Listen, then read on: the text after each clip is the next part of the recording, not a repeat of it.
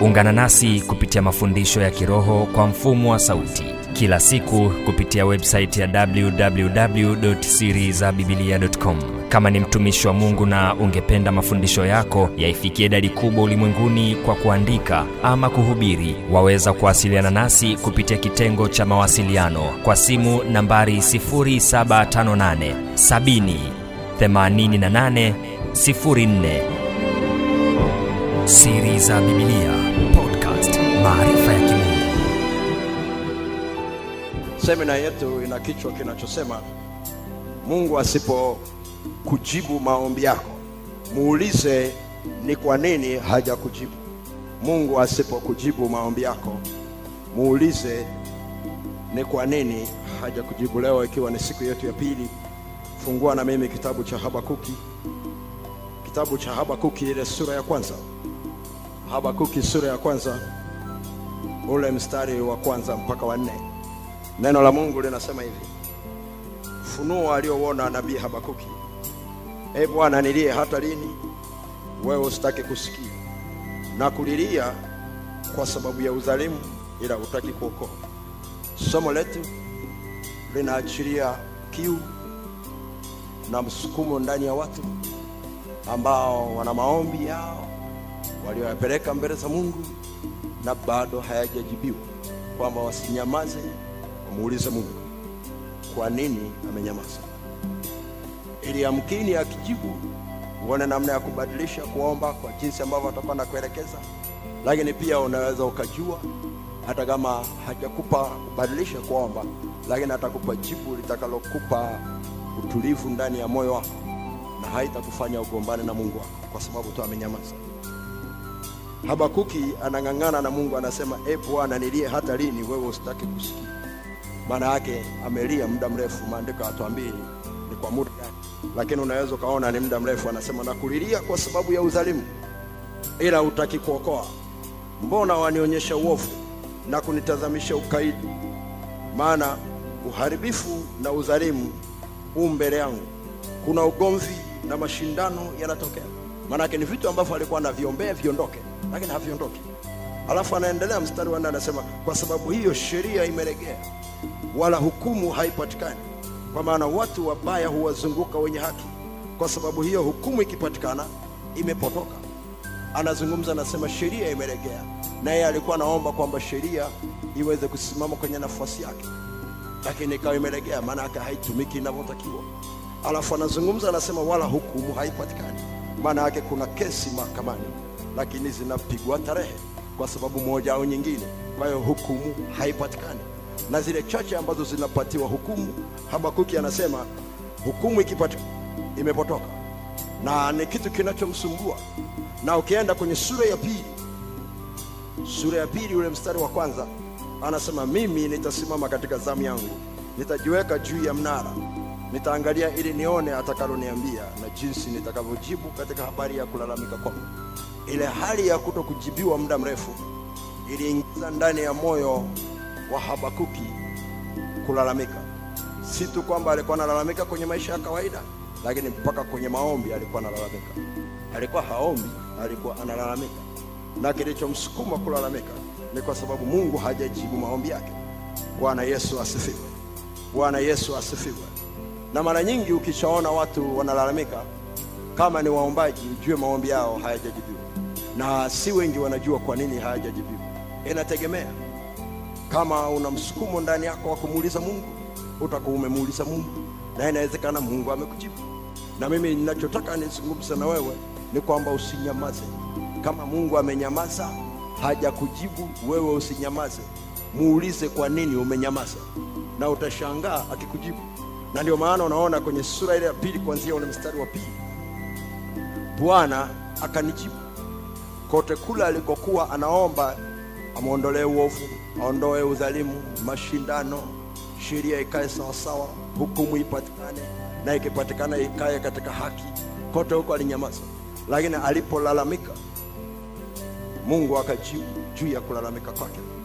Hakujibu ili kuondoa matatizo aliyokuwa nayo lakini aliamua kujibu juu ya kulalamika kwake. Bwana yesu asifiwe. Anasema hivi. Bwana akanijibu akasema, iandike njozi ukaifanye iwe wazi sana katika vibao, ili aisomaye apate kuisoma kama maji. Maana njozi hii bado ni kwa wakati ulioamriwa, inafanya haraka ili kuufikiria mwisho wake, wala haitasema uongo. Ijapo kawia, ingojee, kwa kuwa haina budi kuja, haitakawia. Tazama, roho yake hujivuna, haina unyofu ndani yake, lakini mwenye haki ataishi kwa imani yake. Bwana Yesu asifiwe. Hayo maneno yanatosha kabisa kukutia moyo, kukuambia usinyamaze. Mungu anaweza asijibu kutatua tatizo lako, lakini uking'ang'ana kumuuliza kwa nini umenyamaza, uwe na uhakika atakujibu ili akwambie kwa nini amenyamaza, na inaweza ikakusaidia sana. Nilikwambia kwamba nimefundisha hili somo Kilimanjaro kwa siku sita na sikumaliza. Nimefundisha Arusha siku nane na sikumaliza. Nimeanza hapa Dar es Salaam na tutakuwa na siku nane na sidhani kama nitamaliza, lakini kile ambacho Mungu anataka upate, nina uhakika utapata. Bwana Yesu asifiwe! Bwana Yesu asifiwe! Bwana Yesu asifiwe!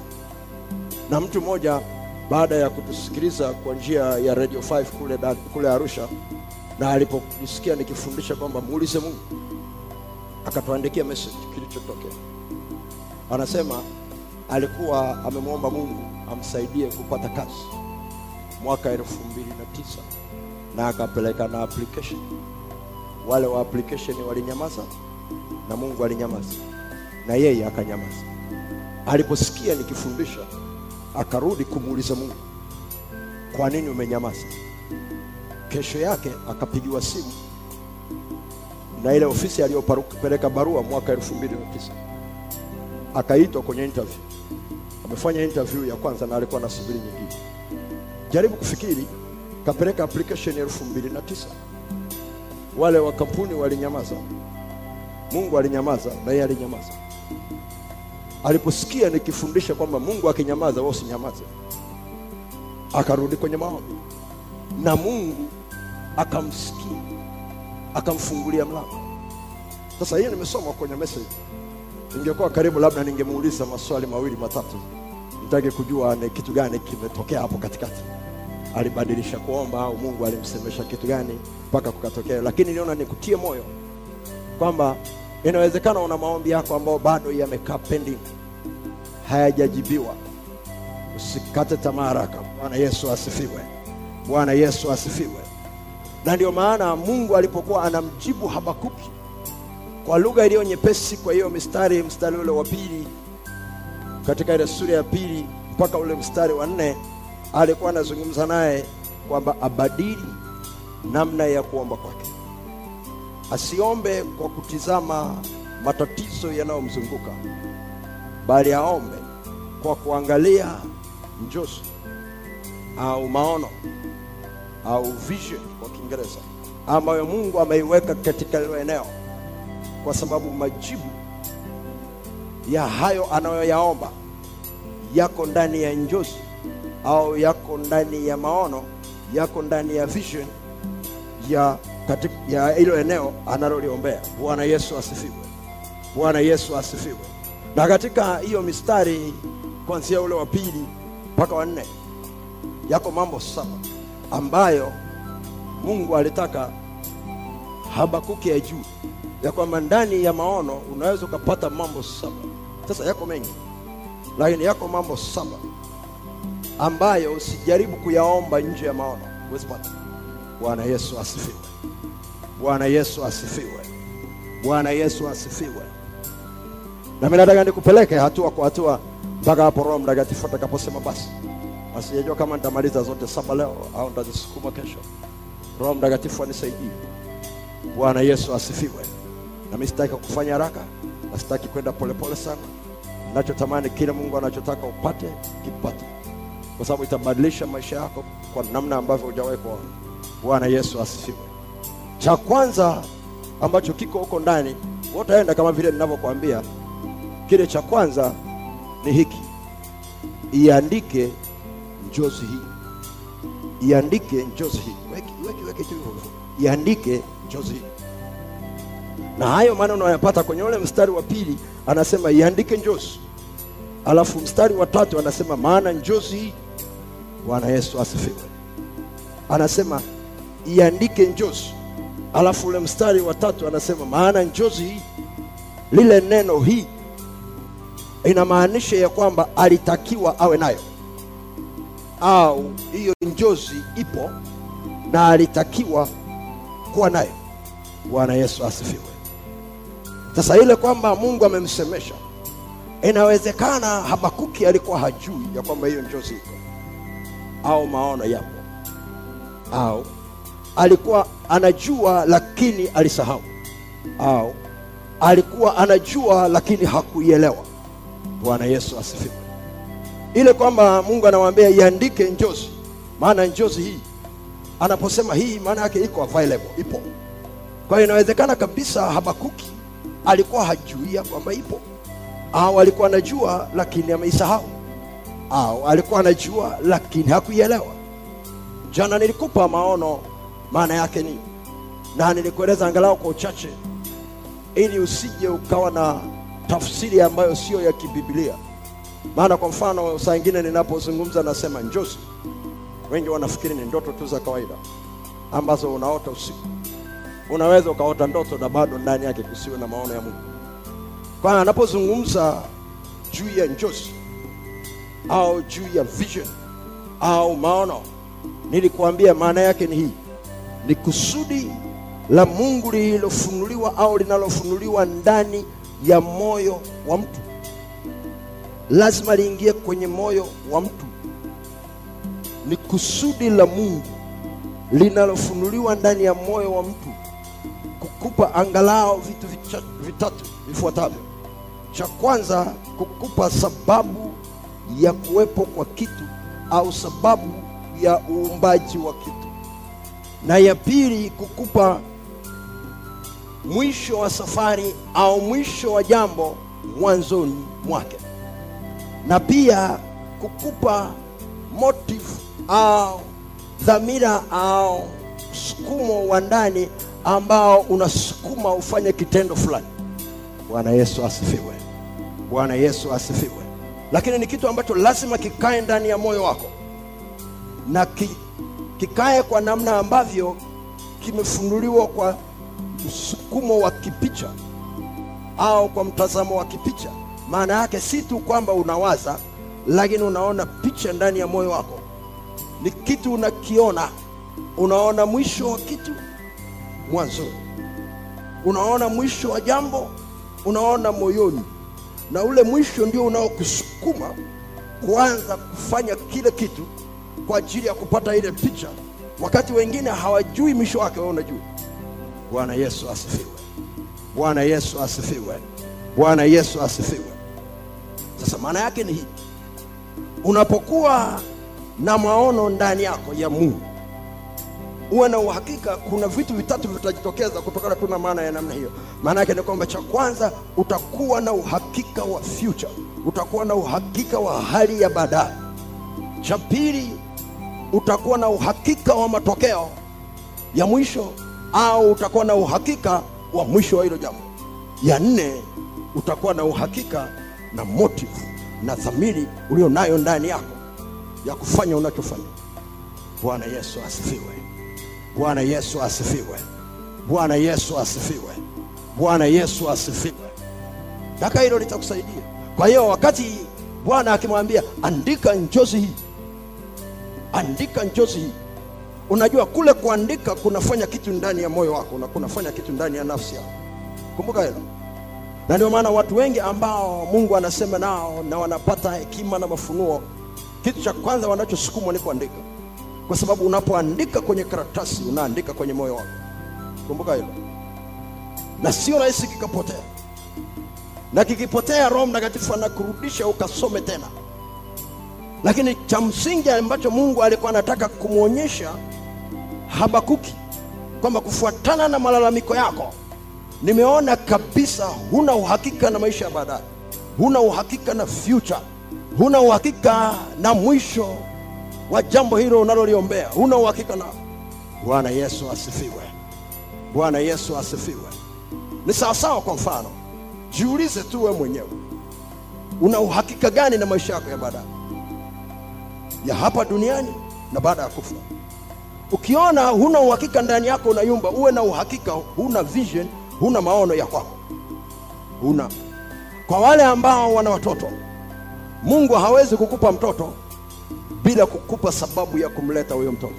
Sababu ya kumleta huyo mtoto ndio inayokupa vision ya mtoto. Na kwa nini mungu akupe vision? Ni kwa sababu anataka umlee sawa sawa na jinsi mungu anavyotaka aishi na aje kufanya kile mungu alichokikusudia.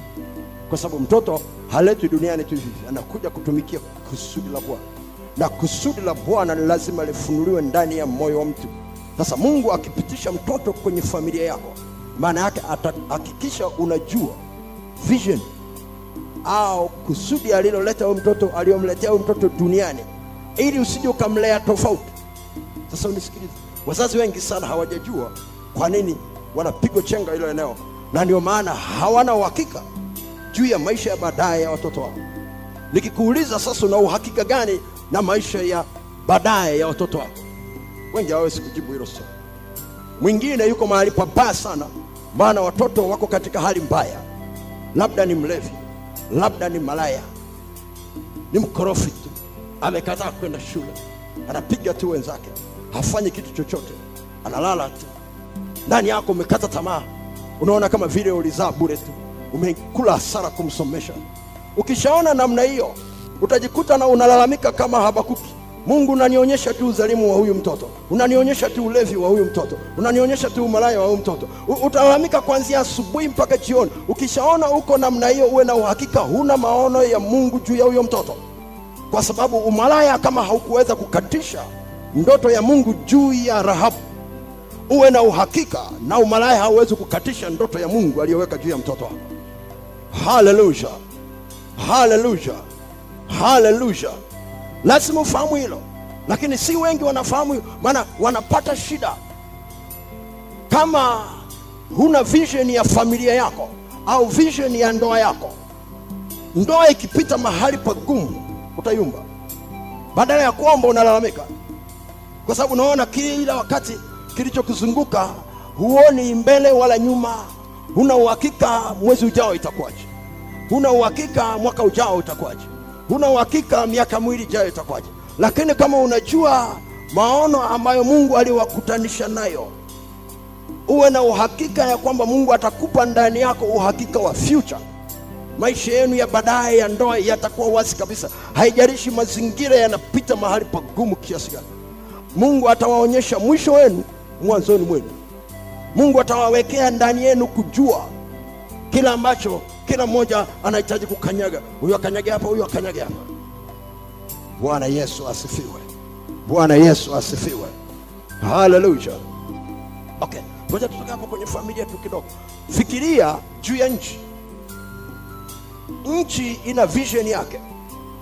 Na kama wewe unakaa kwenye nchi na huijui vision ya nchi kuna vitu vitakuwa vinapita kwenye nchi na hutaelewa.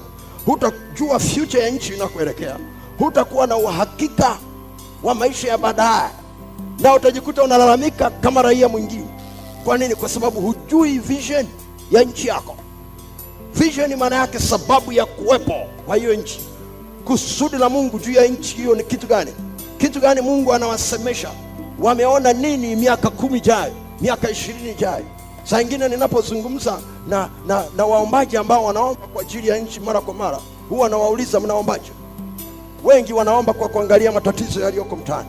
Na, na, na sio, sio kwamba ni vibaya lakini nakwambia unapoombea uovu hauondoki udhalimu hauondoki mashindano hayaondoki. Ukishaona namna hiyo rudi kwa mungu kumuuliza kwa nini na mungu anaye atakurudisha atakwambia andika njozi hii. Haleluya haleluya haleluya haleluya miaka kadhaa iliyopita kwenye kipindi cha rais wa awamu iliyopita kile cha awamu ya tatu iliandikwa vision ya nchi ambayo inaitwa vision 2025 si watanzania wengi wamesikia unasema kasema unatuambia kitu gani? Kuna watanzania walioiona tanzania mwaka 2025 wewe umeiona ya lini? Umeiona ya asubuhi. Hata ya usiku huijui hata ya kesho huijui. Hata ya mwaka ujao huijui. Lakini kuna watu waliiona tanzania mwaka 2025 wakaandika chini. Na iko kwenye makaratasi. Write down this vision. Andika njozi. Hii wakaandika. Na ikapita kwenye vikao mbalimbali. Wafadhili wanapokuja unasema nataka msaada. Wanakuambia tunataka kujua njozi yenu kama nchi. Tuambie vision yenu kabla mja tuambia mipango yenu. Sasa kama wewe ni mwombaji wale ambao sio waombaji wameona tanzania mwaka ishiri na tano na ujui walichoandika. Unaombea nini? Ni au unapambana kwa kuona matatizo yaliyo? Kwamba ni sawasawa lakini kuomba kwa namna hiyo si mara nyingi kunaleta matokeo yanayotakiwa. Na kunaweza kukazaa malalamiko mpaka kwa waombaji wenyewe. Bwana yesu asifiwe. Bwana yesu asifiwe. Bwana yesu asifiwe. Nenda kwenye ngazi ya kampuni nenda kwenye ngazi ya huduma. Njozi iliyoko kwenye huduma yako ni nini? Vision mungu aliyoweka kwenye huduma au kwenye kanisa nini? Jana nilikwambia usijaribu kuchanganya wito na maono. Watu wengi sana wanafikiri wito ni maono. Kwa hiyo wanapoomba wanaombea wito. Wakifikiri wanaombea maono. Na nilikwambia lazima ufahamu maandiko yameweka wazi kabisa. Mungu aliweka wengine kuwa mitume wengine kuwa manabii wengine kuwa wainjilisti wengine kuwa wachungaji wengine kuwa walimu. Kwa kusudi la for the purpose of maana yake anataka kueleza sababu ya kuwapa hizo nafasi. Kwa hiyo hizo nafasi hazipo tu hewani zimewekwa kwa kusudi la. Lile kusudi lile limefichwa ndani ya vision. Kwa hiyo huwezi ukaombea ukisema ndoto yako wewe ni kuwa ku, ku, ku, kuwa nani? Huko baadaye sasa ndoto yangu ni kuwa mchungaji. No, no, no. hiyo sio ndoto unazungumza habari za wito. Kwa sababu kama ndoto yako ni kuwa mchungaji ukisha kuwa mchungaji halafu kwa sababu lazima utimize kusudi la kuwa mchungaji. Na ndio maana watu wengi sana wanapata shida sana wakishapata hizo nafasi hawajui sababu ya kuwa kwenye hizo nafasi halafu wanashindwa kutimiza kusudi la hiyo nafasi kuwepo. Haleluya! Haleluya! Haleluya! Haleluya! Haleluya! Nenda kwenye biashara. Hakuna biashara ambayo iko hewani hivi na wala usije ukafanya biashara kwa kusudi la kupata hela. Haiko kwenye biblia. Haleluya haleluya utapata pesa lakini kwa sababu ya nini? Kwa nini mungu akupe biashara? Unasema kasema unaongea kitu gani? Unapoeleza biblia sikiliza. Pesa unaweza kupata kwenye biashara pesa unaweza ukaajiriwa pesa unaweza ukacheza bahati na simu. Kwa hiyo kupata pesa sio kitu cha msingi sana. Shetani anaweza akakupa hela na mungu anaweza akakupa hela.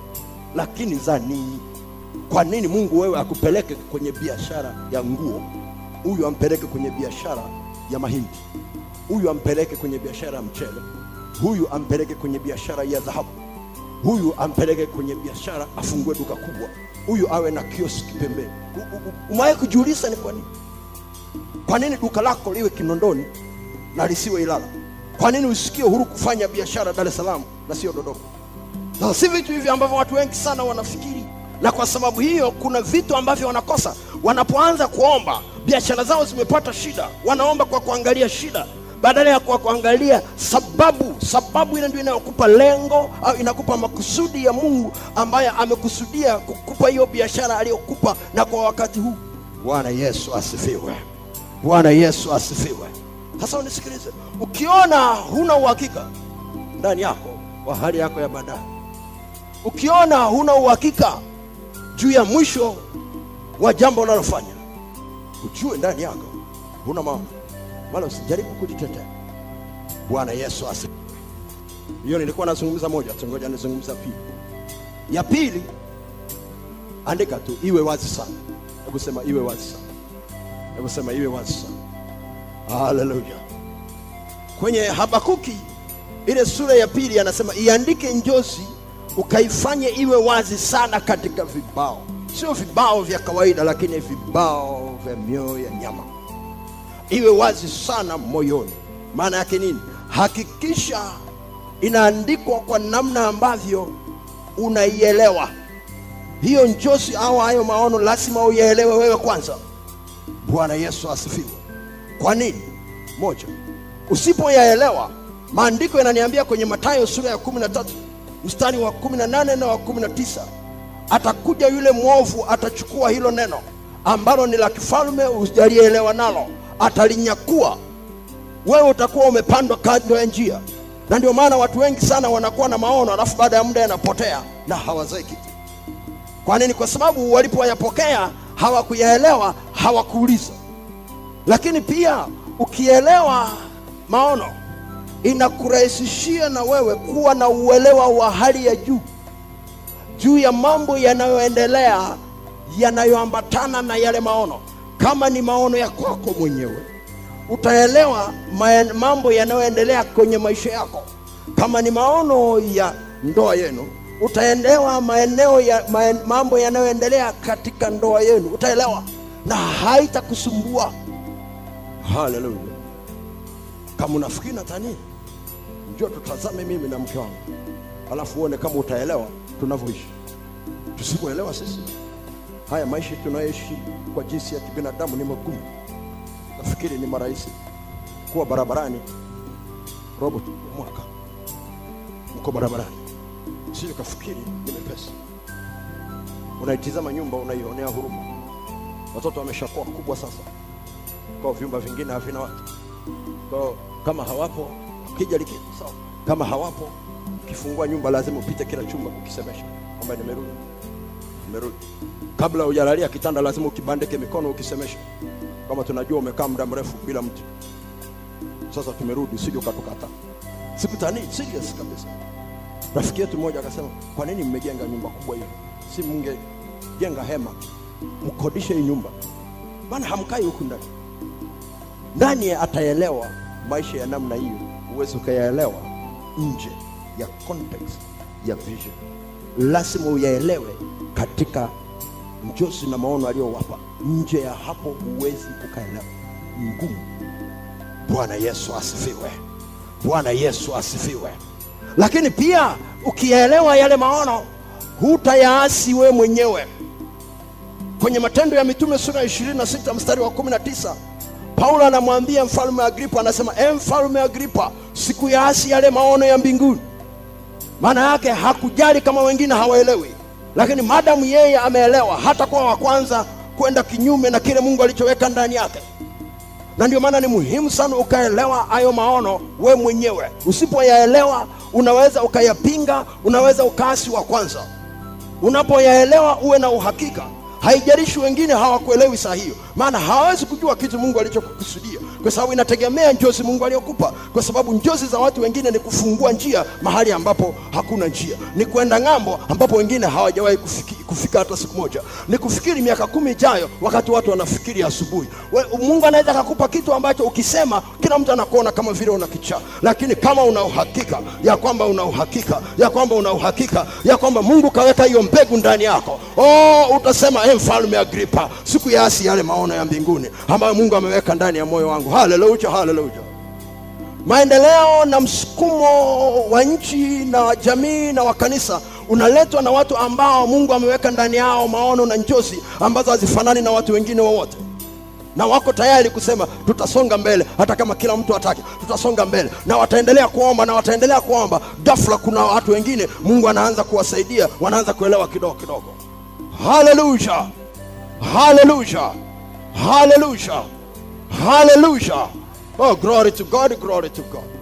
Nilikuwa mahali fulani na nilikuwa ninaeleza jinsi ambavyo ile miaka ya themanini miaka ya sabini ukienda kwenye mikoa mingine na kuambia katikati ya kanisa la kiruteli kulikuwa na upinzani mkubwa sana wa wokovu. Sasa usijisikie vibaya kwa sababu nami ni mruteli ndio maana nina uhuru wa kusema. Haleluya haleluya wale waliokuweko miaka ya sabini ya themanini wanaelewa kitu ninachosema. Hakikuwa kitu chepesi kuokoka hapo katikati. Na hakikuwa kitu chepesi kusimama kuhubiri kanisani ukaita watu kuokoka. Tuliwekwa vikao. Tulisemewa maneno magumu sana. Niliona watu wakitengwa kanisani kwa sababu wameokoka na wanasema mkitaka kurudi kundini mkataeni huyo yesu mliyempokea na niliona watu wengi sana wakikimbia wakihama hilo kanisa. Lakini kuna baadhi yetu mungu alitukamatia hapo. Kwa sababu kulikuwa na kitu mungu kaweka ndani. Ninakumbuka tumekaa kwenye kikao kimoja. Nikazungumza na wale viongozi wa kanisa kwenye huo mkoa. Nikasema huu moto hajawasha mtu. Ni mungu amewasha. Ungana nasi kupitia mafundisho ya kiroho kwa mfumo wa sauti kila siku kupitia websaiti ya www.sirizabibilia.com kama ni mtumishi wa mungu na ungependa mafundisho yako yaifikie idadi kubwa ulimwenguni kwa kuandika ama kuhubiri waweza kuwasiliana nasi kupitia kitengo cha mawasiliano kwa simu nambari 758 70 88 04 siri za Biblia podcast maarifa ya